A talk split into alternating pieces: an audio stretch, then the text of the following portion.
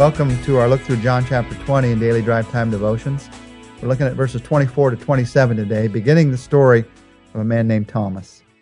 As we launch into this story, let me talk to you about three of the most discouraging and confusing words that are ever heard.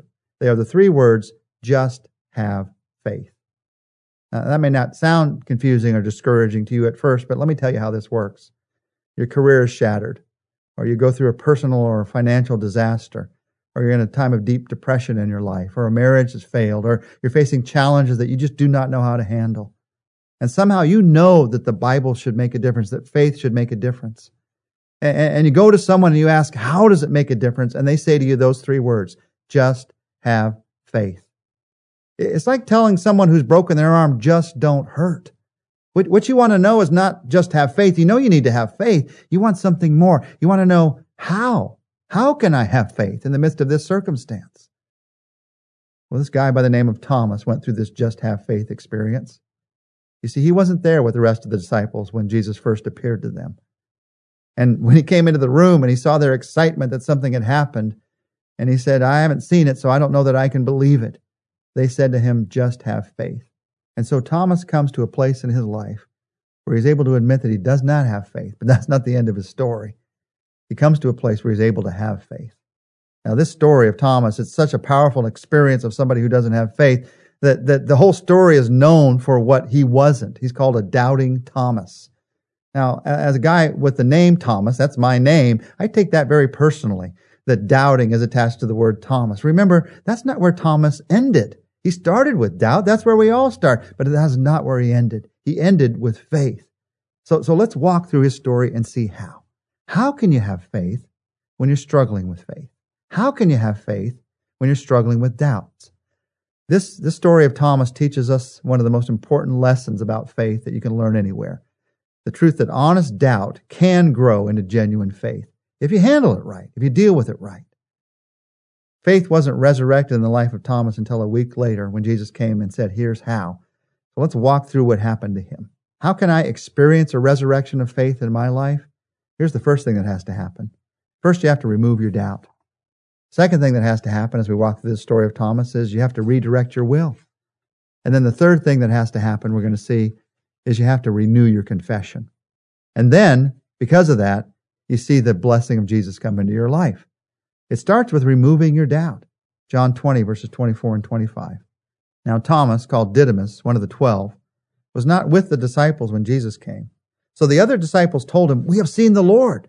But he said to them, Unless I see the nail marks in his hands and put my finger where the nails were and put my hand into his side, I will not believe it. Thomas had some honest doubts, but these doubts and the expression of them led him to faith. Tennyson once said, There is more faith in honest doubt than half the creeds. Thomas expressed his doubts. There were, there were two specific reasons, causes for Thomas's doubt. He had requirements for belief and he had a withdrawal from fellowship. First, he had requirements from, for belief. He said, Unless I see this and this and this, I will not believe it. Unless I can get everything just right in my life, I won't believe in God unless all the Christians I meet are perfect. Those are some requirements of belief that we have sometimes, then I won't believe in Jesus. Unless God runs the world the way I think it ought to be run, I'm not going to believe. We still have these requirements for belief in the world today. And Thomas's requirements show us that he would fit right into modern America. He was a natural faith pessimist. William Barclay has said to Thomas, the cross was only what he expected.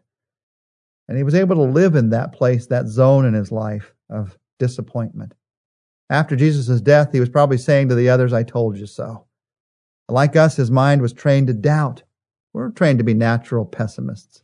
We're bombarded by commercial claims and we begin to doubt what we hear. We're taught the scientific method and we begin to doubt what we can't see and prove. Well, everything that's important cannot be seen and proved. Love, for instance. Thomas lived with doubt because he put unrealistic expectations upon faith. I have to see it, I have to touch it. Faith is informed trust. Our heart is informed. But if you've got some unrealistic expectations, God has to do this before I believe. He has to jump through my hoops. God doesn't do that. Thomas faced doubt because of these unrealistic expectations, but more than anything, he faced doubt because he'd withdrawn from fellowship. He wasn't there. Now, we don't know why Thomas wasn't there. Maybe he'd gone out to get Starbucks for the rest of the, the disciples. I don't know. He just wasn't there. And so when he came back into the room and he saw their excitement, he wouldn't believe it because he hadn't seen it. And because of that, he faced a week of doubt rather than a week of joy because he wasn't there.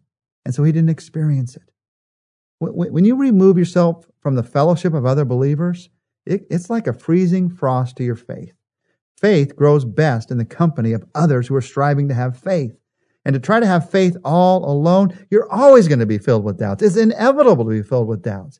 We need other people around us who are growing in the same faith in Jesus Christ. And yet, what is often the first thing that you and I do when we feel doubts? We pull away. We pull away from other Christians, maybe because we're ashamed to admit that we're having struggles.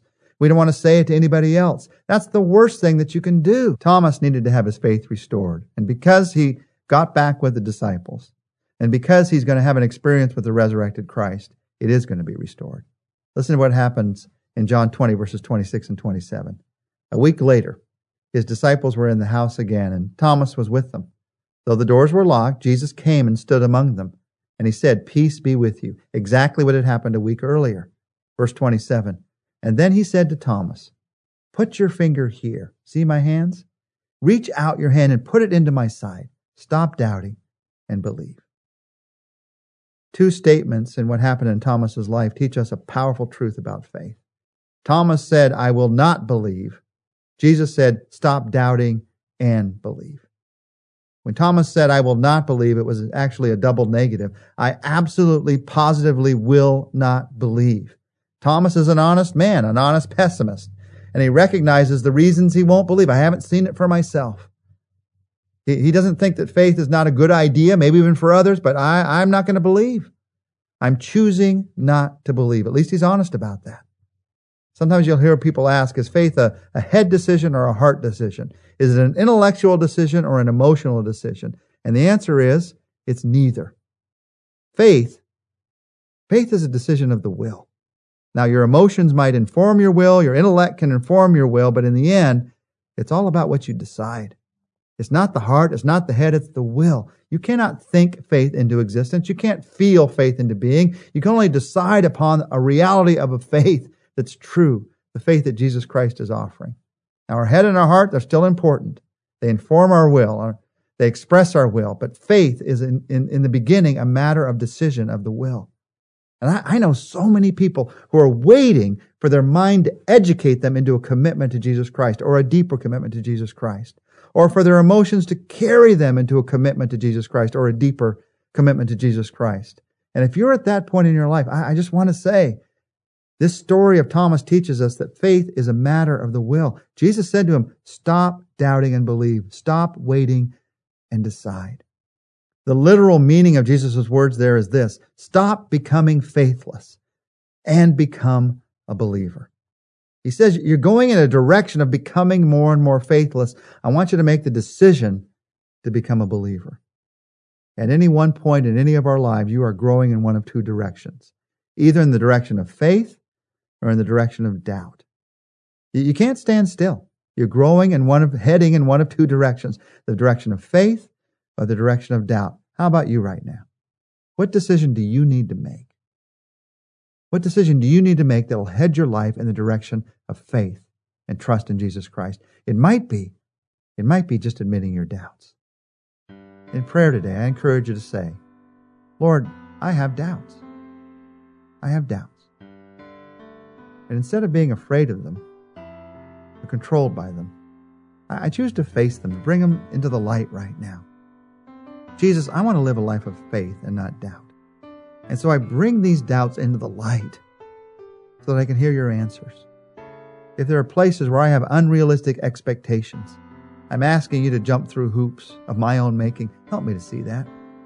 If there are places where there are answers that my heart needs, you see that. Give those answers to my heart. Jesus, you know me like no one else. So I pray you'd meet the need of my life. Help me to doubt my doubts and to believe my beliefs and to follow you. In your name, amen. Well, make sure you join us tomorrow as we look together at the conclusion of Thomas's journey towards faith.